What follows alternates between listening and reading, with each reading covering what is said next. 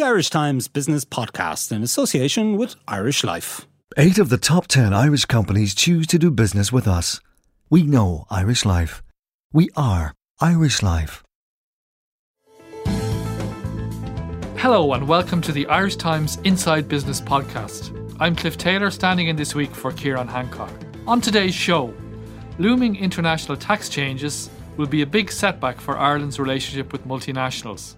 But how great is the danger? And how can we adapt to these changes and continue to attract foreign direct investment here while also developing other parts of the economy? To discuss this, I'll be joined later by Chief Economist at IBEC, Gerard Brady, and Martina Lawless, Associate Research Professor at the ESRI and a member of the Irish Fiscal Advisory Council. But first, Laura Slattery is in studio for a roundup of some of the week's other stories. Laura, one of the big stories this week is the slide in sterling. What is going on?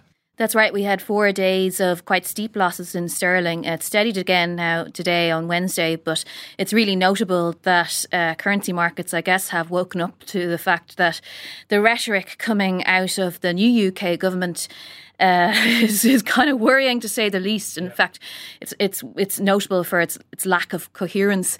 Um, on the one hand, we have um, Boris Johnson saying the chance of a No Deal Brexit is a million to one, which I don't think that are odds he's uh, formally offering. But on the other hand, uh, Michael Gove says, yeah. yeah, well, Paddy Power will only give you 64. So, yeah, if you get a million to one, that would be great. But yeah, Michael Gove is saying that uh, the government is working on the assumption of a no deal. So, this has, has caused a few days now of rocky rocky uh, moves on uh, sterling. It's, it's declined against both the dollar and the euro. And uh, the other thing is, I suppose, that's notable about it is that people don't, you know, people don't think that's it. You know, there could be further sure. more to fall here. So fears of a no deal are sending the currency lower. It's been around kind of 91 and a half, heading up towards 92 at one stage area this week. Mm-hmm. How low how low how low might it go according to the market experts if, if we really seem to be heading towards a no deal? Well, we're not. I don't think we're even back to the weakness that was there immediately after the referendum result three years ago. So I guess you could, you could say it could go at least that to that point. But at the moment, it's, it's still, as I said, it's a, a, risk of a no deal, and, and um, rather than the reality of one. And that's, I suppose, that's when we'll see the real proof. Um, the, one of the things this week was a, a central bank official here, Mark Cassidy, was saying it's just, it's just pointing out it's not fully priced in. Um, but I think like if if they play this brinkmanship game right up to October thirty first, you know, if it's if it's leave the EU, do or die by October thirty first, which is what Boris Johnson is saying, then I think you know it's we could be seeing a, a, collapse here. And the issue, I suppose, is whether or not that then that is enough of a crisis to trigger a rethink. Because for uh, you know for Britain, the cost of living is going to go up. You know, it's all very well you know Brexiteers talking about uh, competitive exports and you know take a patriotic staycation so you don't have to uh, you know pay extra for your holiday money. Uh, but if imports are also becoming more expensive to Britain, then they're going to suffer uh, ordinary people at the shops, uh, half their food is imported. It's just going to uh, could be the, in fact a crisis that that sort of forces uh, forces somebody to say, "Hang on a minute now, what what the hell is all this?" Yeah, you would expect the warnings are going to ramp up, all right, and very very interesting to see the political political impact of that. But here we also had the central bank warning that this could be serious economically for for Ireland. Yeah, I mean, this has gone beyond worrying into really grim. Um, their latest uh, warning is that there could be 100,000 Irish jobs lost from a no deal Brexit. You know, given that the workforce is 2.3 million, 100,000 is, a, is a, lot of, a lot of jobs. And it's also significantly worse than previous projections. I mean, the, even a few months ago, the ESRI was saying 80,000 from a no deal Brexit and the government about 85,000. So it's just that number is going up and up. And obviously, agri-food sector is one of the ones in the front line, but it's not the only one. And notable that they said as many as 34,000 of the jobs could go in the, in, in the very first year after no deal mm. Brexit. But the central bank also in the news this week for other reasons. Yeah, I mean, this is a story that's just going on and on, which which is always a bad sign. Um, the uh, the appointment of the new governor there, uh, Gabriel Makhlouf, it's it's still in the headlines because two former governors of the central bank, the recently departed uh, Philip Lane and then Patrick Honohan, have apparently privately raised concerns. And in Lane's case, it was about you know how this the management from uh, how to manage this crisis that was have or controversy, I should say, about his handling of a budget leak in New Zealand uh, shortly before he left his role there. And um, in Honohan's case, we're not sure exactly about the nature of his concerns, but in general, there's been a lot of people saying, "Hmm, hang on a minute about this," because um, it, he was not expected to get the job. It was expected to be the Deputy Governor, uh, Sharon Donnery. Some people are saying, well, uh, he's not an economist. His, his experience isn't directly in the Eurozone area. The European Central Bank has apparently, officials there have also sort of raised concerns, which is uh, quite unusual now. I don't think there's been any, you know, there's been denials of any kind of a sort of official interventions or anything. But you know, there I think there's a feeling of surprise as well that um, that that uh, the government here would have um, gone against Sharon Donnery when she was in fact in the running for a more senior position at the ECB itself. She was down to the last two in that job, and then suddenly she didn't get this job. And there's this uh, other individual who whose experience is maybe uh, not not quite as strong in some areas. Yeah, I guess he would have a lot of exp- lot of experience in, in management and less in economics and monetary policy than Yeah. she would. So, Yeah. uh, an, an interest. It was certainly an. Interesting. I mean, they have at the been defending their choice, Sure. but uh, Yeah, it's important to say, I suppose, that he, he did come through. Uh, there was a, an official process, uh, albeit that, as the lobbying suggests, the final appointment is, is a matter for the minister and the government. Yeah, I mean, I'm sure they would not be too impressed with uh, talks of uh, private concerns being raised by, but, but but these are very you know respected people, so Sure. uh, it's it's slightly, I, I guess, embarrassing is the word. Indeed, but no going back now. Mr. Makhlouf takes up, I think, on the first of September, so it will be interesting to watch that one and to watch his first uh, moves when he lands here. Among amongst which will be uh, deciding the mortgage rules and, Yeah. and the annual review of the mortgage Uh, rules. not much of a honeymoon period, I imagine. No, I think you're right. Now, finally, um, we'll we'll, we'll resist we'll resist the, cl- the close shave. Uh, um, It's a sharp nick. Sharp I've seen nick. someone else say. yeah, Procter and Gamble have taken a write down on their holding in Gillette. Tell us about It's an that. eight billion a write down, so you don't get an eight billion dollar write down every day of the Indeed. week. So Gillette, I mean, they haven't actually owned it for too long. They bought it, I think, in two thousand and five or something. But Mm-hmm. it's a hundred and eighteen year old brand, and it's maybe showing its age a little bit. But they said the main reason for the write down was currency fluctuations. But there's also a problem with um, uh, just newer, younger, cheaper uh, rivals. And another interesting trend, which is that just men are shaving less. There's the millennial that. men like a good beard, and they don't just don't need to spend as much money on the hipsters, the razors. hipsters hit Gillette. They have, I'm afraid.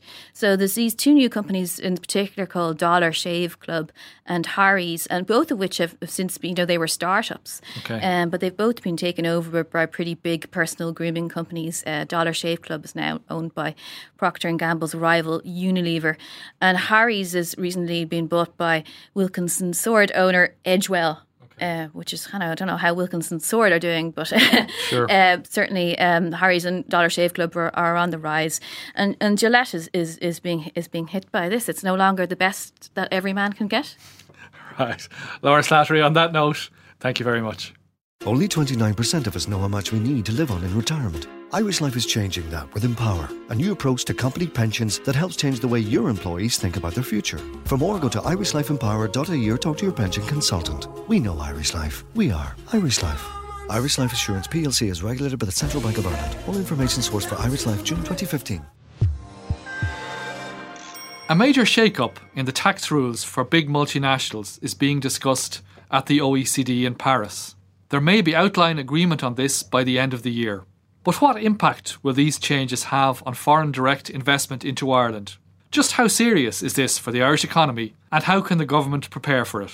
Here to provide some answers to these questions are Martina Lawless of the ESRI and IBEC's Gerard Brady. Martina Lawless, how do we judge the importance of the multinationals to the Irish economy? A lot of debate about this over the years.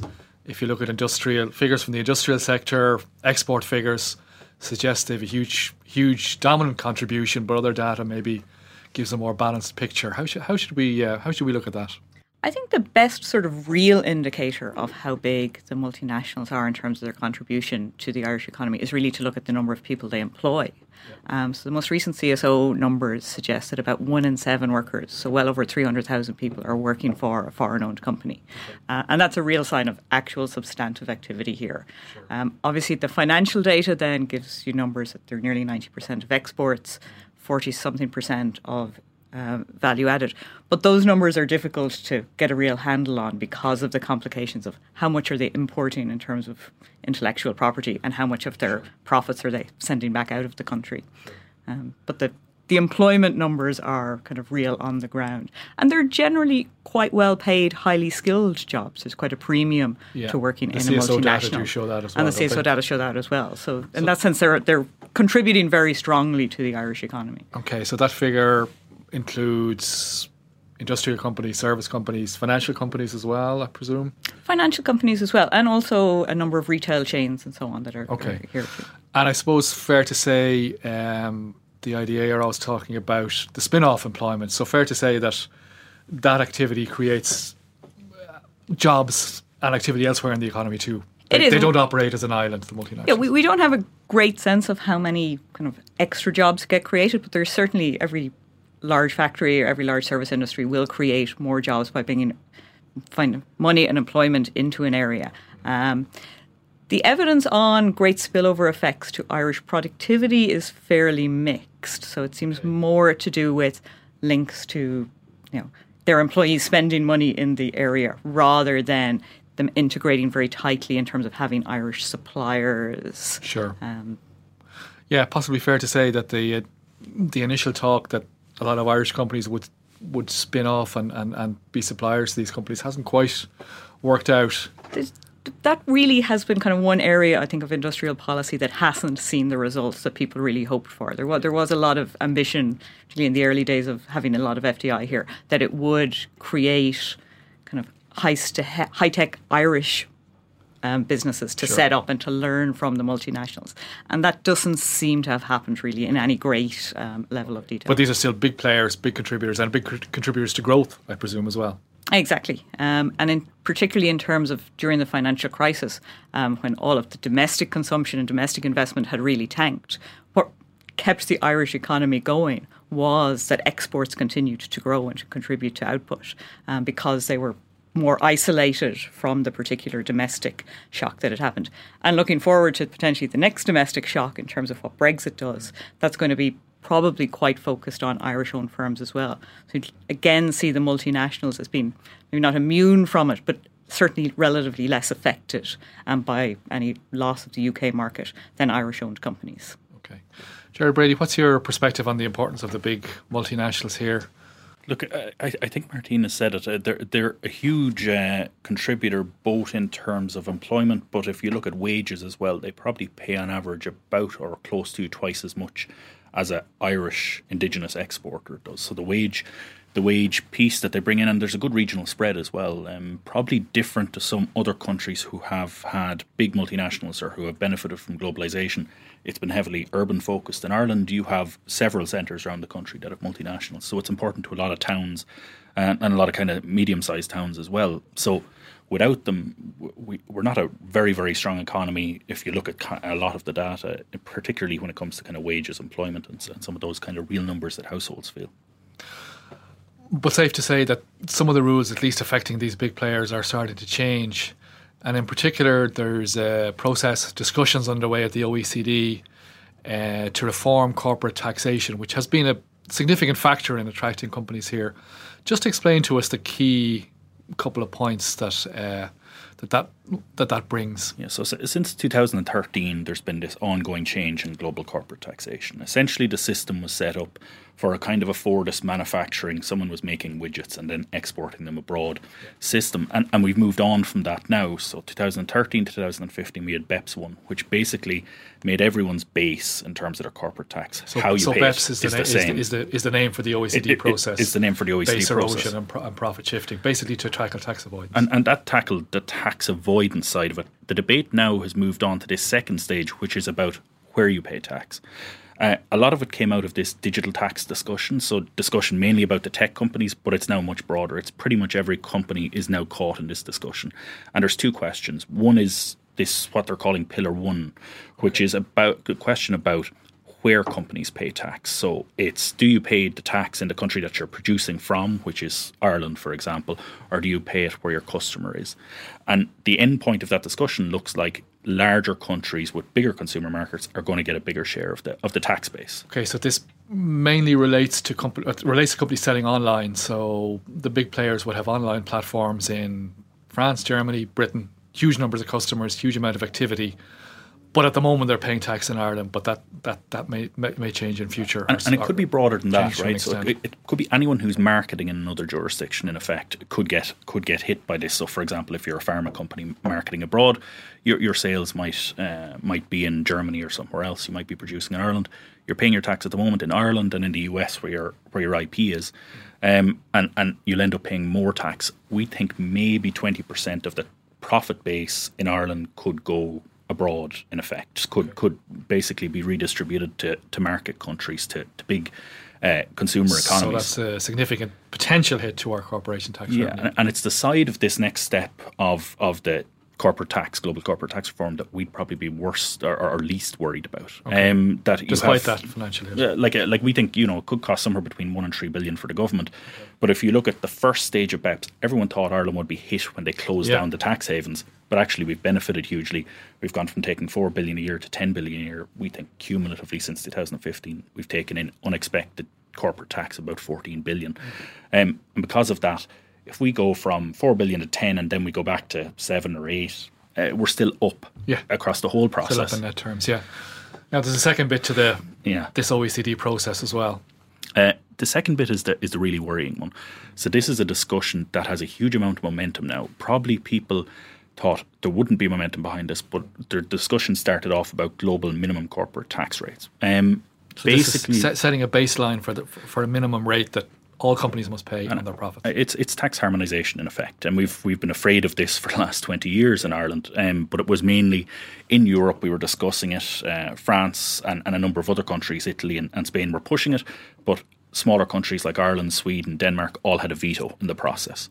Now that it's at the OECD, we've seen two things change. One is that we no longer have a veto, so we can't just say no. We have to play ball, and so it's kind of power politics. The big countries will decide the outcome.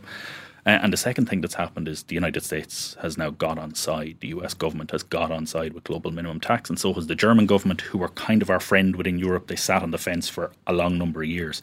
So it really looks like this is going to happen. And when we talk about rates, we've seen Pascal Saint-Amans in the Irish Times uh, this week talk about uh, talk about twelve and a half percent as a possible rate, uh, a minimum rate.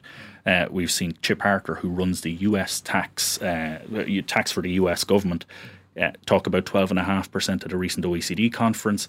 So this is really aimed at Ireland, um, and and and it's uh, it's a big threat. Martina, how serious is that? Are these kind of developments for, for Ireland? Do you think tax is obviously one of the big reasons why companies come here, but the experts say there are other reasons as well: jobs, favourable environment, political stability, I- all, I- all those things. I think you can't deny that the tax rate has been a pretty attractive part of the overall Irish package. It's not the only thing in Ireland that attracts um, multinationals to locate here, um, particularly when you're looking at US multinationals. They're looking for a well-educated workforce.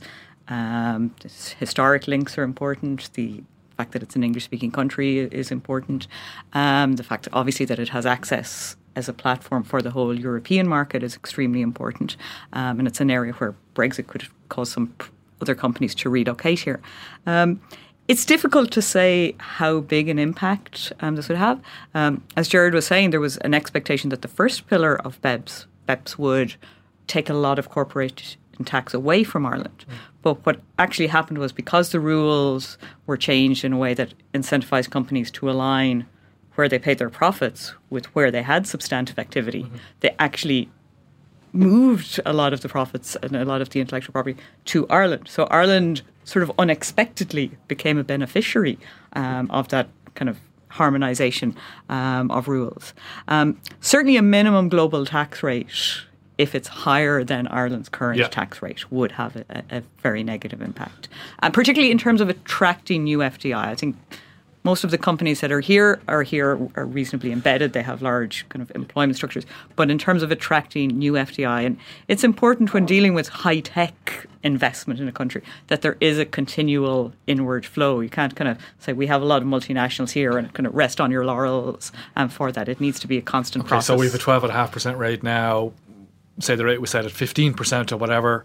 Companies would pay twelve and a half percent here, but would have to pay a top up in their home jurisdiction. Is that how it would work? top up either in their home jurisdiction or where their customers are. So they'd have to Right, pay a top up but not somewhere, here. but not here. Right. So someone else gets that tax. And I, I think going back to that point, is tax important? I suppose if you look at Ireland versus other countries in Northern Europe, in particular, who we compete with, and, and probably Singapore, so the Dutch.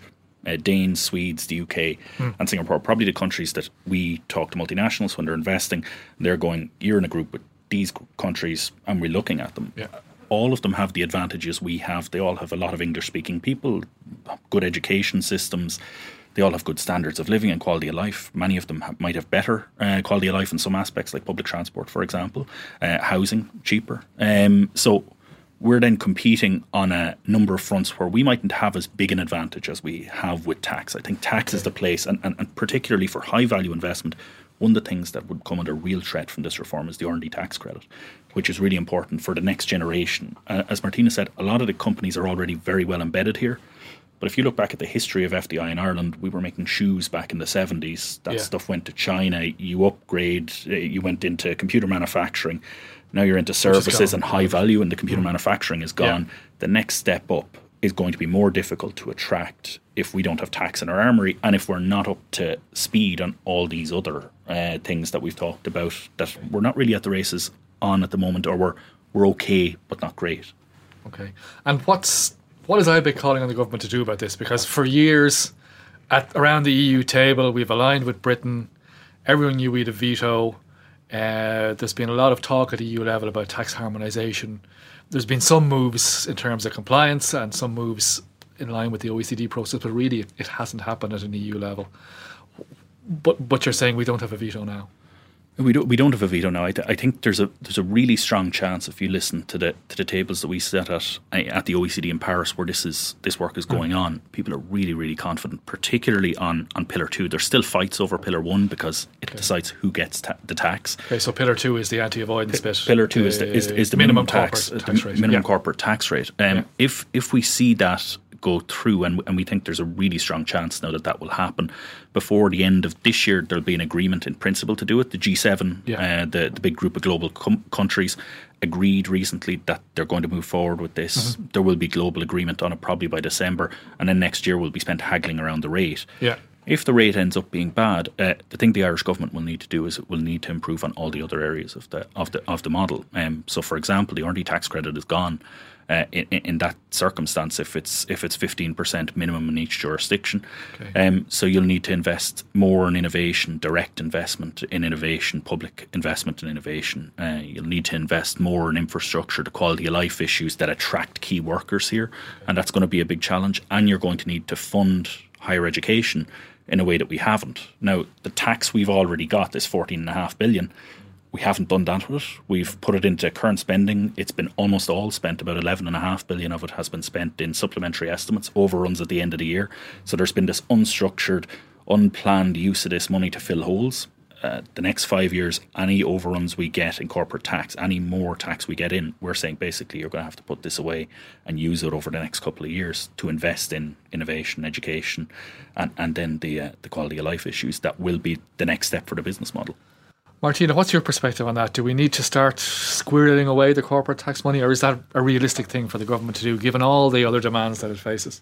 I think it is a realistic thing for the government to do. Um, so, uh, also a member of the, the Fiscal Advisory Council, and our advice on this is that Yeah. unexpected sort of windfall revenues that are potentially you know, not going to be sustainable in the long run, that it's a good idea to have these set aside to actually try to smooth basically government spending and avoid very sharp cuts in spending um, whenever there is a recession um, or whenever another shock comes to the economy. Um, so I think that's certainly something that the government should be thinking seriously about, um, and it has been setting up something of a rainy day fund. Although too small. It's a little bit small and not really counter cyclical enough. Yeah. It's it's a fixed amount every year rather than saying it's a percentage of okay. unexpected revenues. Um, IFAC doesn't make any recommendations on what spending should be on. Mm. Um, so I'm going to shift back to being from the ESRI. ESRI um, back on, yes, that's, um, that's allowed. but I think education really has to be, if, if you're talking about okay. spending that will continue to attract investment, yeah. um, education and higher education are really important. So, where, where, where are the gaps there, do you think? Well, the higher education budget got cut pretty sharply during the recession, and while spending on other services and other areas of government have generally at least recovered, if not kind of gone beyond that, um, those spending cuts in higher education haven't really been reversed. Um, and so the sort of pupil you know, lecture race lecture ratio in, in, Irish universities has fallen quite dramatically. Um, there's still a lot of limits to hiring permanent um, staff in place, um, and what's important in that is that it, it is having an effect on how Irish universities are performing. We see regular updates in the Irish Times on where Irish universities are in international league mm. tables. Some people and say those tables are. There are issues with those tables yeah. in terms of how the things are compared across countries. So you certainly wouldn't worry about kind of you know one point up, one sure. point down from year to year. But the trend hasn't been good. And in terms of that trend, it's not something that's going to hit you know this year's third level budget or this year's university ranking isn't going to immediately cause foreign investment in Ireland to collapse overnight. But in terms of something of a long term kind of structural mm. sort of foundation stone of the economy, in terms of the overall package that attracts multinationals, it is a very important one. Um, and some recent work uh, by some colleagues of mine in the ESRI has shown that investment in other areas of infrastructure, in particular areas like broadband, really only bring a good economic benefit if they're combined with an educated workforce. Okay. There's no point in spending huge amounts of money rolling out broadband if there's nobody's going to use it at the other end. So education sort of has a complementary effect on all of the other types of um, investment. Well, I think I'm, I'm, right in saying that in terms of second level participation, we're we're well up the international league. Yeah. Um, possibly some problems in early childhood education. But so, so we're really talking about are we talking about third level here? I think we're really talking about level? third level education. The, the yeah. early school leaving rate in Ireland is one of the lowest yeah. across Europe. So on, on second level, I think the and results in international comparable scores and testing like yeah. the, PISA studies that where the OECD compare kind of literacy and mathematical um, abilities across countries always shows Ireland to do reasonably well. So it's really that the funding gap at the, the higher education limit and the continual links between sort of higher education, innovation, and research with what the innovation that businesses are trying to operationalize and to, to really continue to build the links there between the kind of the public investment in higher education and research there and the investment in uh, research that private companies are, are undertaking. Is, are your members saying this to you, Gerard? Are, are the are the big companies saying, "Look, the Irish Ireland is starting to fall behind here"? Or, or I think it's a real. What, are you hearing? Um, wh- when we talk to companies who are investing, um, I, I, know a lot of people say, "Well, look, those lead tables, they're blunt instruments. They don't mm. say much, but like kind of stethoscopes are important for doctors, but they're not very accurate instruments, right?" Um, it's the same thing for multinationals. They only have a certain amount of things that they can base an investment on, and these are one of the things they're doing uh, base the investment on. And, and some of the issues with Irish higher education in those rankings, a huge chunk of that is uh, spent per student and then these surveys they do of perception in industry. And, and we can hear those back. In, in, spend per student, as Martina said, it's been cut way down compared to where it was. And it's much lower than it is in other Northern European countries. So if you benchmark it, we spend uh, a little more than five or six thousand less per student per year than some of the competitor economies we look at. Um, the other part is this perception piece that if you have a system that has been cut back and, and spending has been cut back for years, eventually people start to go, well, we can see that spending has been cut back. This will eventually have to have an impact on, on student quality. So they have to make a decision for 10 years or 20 years when they invest. And if they're looking at something where you're underinvesting in a system for a long time, it doesn't matter how good our graduates are now. What matters is what's the signal we're sending to companies for 20 years' time. And at the moment, the feedback we're getting is really poor. We're companies are coming to us where five years ago they could justify it. They could say, look, we're going through austerity, but this will pick up in a few years and it will all be solved. Now you're into four or five years into a recovery where there has been lots of money spent on different issues. But when it comes to innovation and when it comes to R&D and when it comes to higher education, those budgets haven't come back anywhere near where they need to be. And, and we're losing ground every year on other countries who are making the right decisions where we're not. So is it the quality of the stu- of the students employees they're, they're, they're getting in or is, or is it these kind of longer term research trends that are I, I think it's both. So, so any good system needs to be investing in research from basic up to applied, and it needs to be investing heavily in, in the student experience as well in terms of graduates. There are, there are strong studies that show there's a link between the size of classes and the quality of graduates coming out. Uh, it won't affect, as Martina said, graduates coming out in the next two or three years. But what it does is, is it undervalues, and, and, and I think actually uh, parents in Ireland who are sending their kids to third level are now paying fees in, in, in many cases for it um, should be worried about this because it, it undervalues their degrees. The further your uh, your um, university slips down the league table, when you go abroad to look for a job, if, if you go to big companies or multinationals here to look for a job, if your university's way down the league table, they've started to screen for these things. So they screen for your university's reputation. So you're actually undervaluing Irish graduates going out who are good people, who are capable of doing good jobs, but because their, their university's slipping, uh, th- that means their reputation is slipping too. So people should be demanding it, but it's way down a list, as you say. How does the government decide where else to invest, Martina? Because there's there's demands for investment in housing, uh, roads, public transport. There's a whole kind of list in the in the government's investment plan, and now higher education. How do how do we rank and prioritise that and, it, it and organise diff- that properly? It is difficult to prioritise, and obviously everybody will argue for their own kind of particular mm. area first. Um, and I think that's one of the reasons that it's important to try and keep the capital spending relatively smooth over time, rather than to do what we've seen in the past, which is big investment and big capital projects when there's some money there, then really sharp cutbacks in it because it's easier to cut back on a capital project than on day to day services. Brexit happens, for example. If, yeah, so a lot of it would be obviously you need to decide what is the most important, but also as long as you have a kind of a committed path of spending that keeps investment going all over the, the cycle. Um, perhaps actually have more investment during downturns when there's yeah. more labour. One of the issues at the moment with saying invest more in housing because there's a real shortage of housing um, is that there's also a sh- there's something of a shortage of construction workers because we're nearly at full employment. Um, so it's actually difficult to get a lot of value for money from big investment projects when the economy is actually doing extremely well and, and employment is very low. So it's important, therefore, to, to really focus on trying to keep that.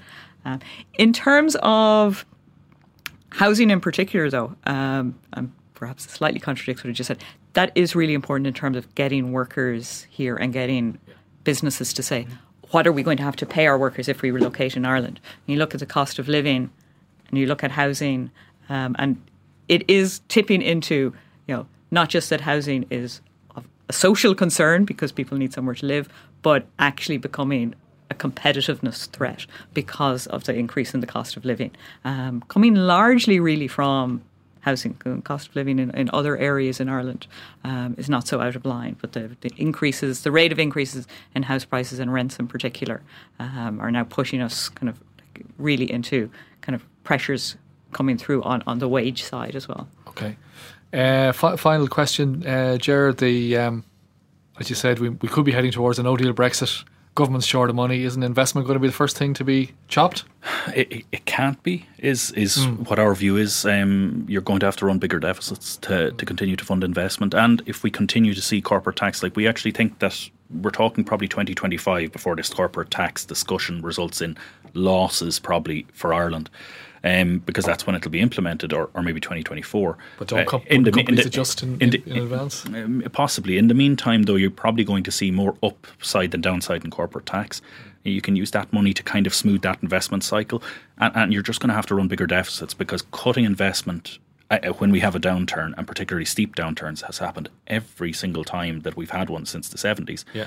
And it's always led to this uh, problem where we overspend on projects then at the top of the cycle that we don't rebuild uh, our investment quick enough and that we then have these huge investment gaps that and we and we don't get quality for for money uh, out of it so so I, I, the government can't afford not to invest if if there's a hard Brexit and some people will say, well, they should cut back, but uh, they just can't afford to. Are we are we doomed? Is history doomed to repeat itself, Martina? Isn't isn't that always the way it's been here?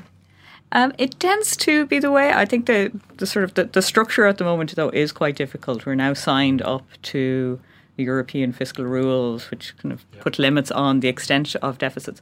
Uh, but part of the focus of those rules is to allow extra spe- spending in downturns. The, the um, the way the rules are set up is that spending should track an average um, or your potential growth rate. So if there's a sudden shock, there is the space to, to smooth over and to run, run deficits um, to absorb that shock for, for some. This might be the first big test of those rules, actually, because there's some worries out there that they're actually pro-cyclical. That the tendency is to reduce your your estimates of potential mm. output in a downturn, and that might actually mean that it'll force countries to run smaller deficits uh, when times are bad than when times are good. So this will be a big test of yeah. those rules. Uh, but people will be shouting at Paschal Donohoe from all over the place, Martina, looking for money for this industry, that industry, this group, that group.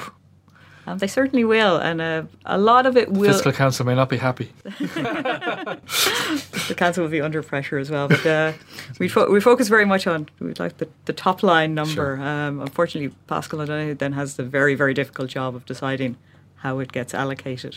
Yeah, um, politically difficult times ahead. Uh, Martina Lawless and Gerard Brady, thank you very much for joining me. Okay, that's all we have time for this week. Thanks to all our contributors Gerard Brady, Martina Lawless, and Laura Slattery. Today's podcast was produced by Jennifer Ryan with Rob O'Sullivan on sound. I'm Cliff Taylor. Thanks for listening.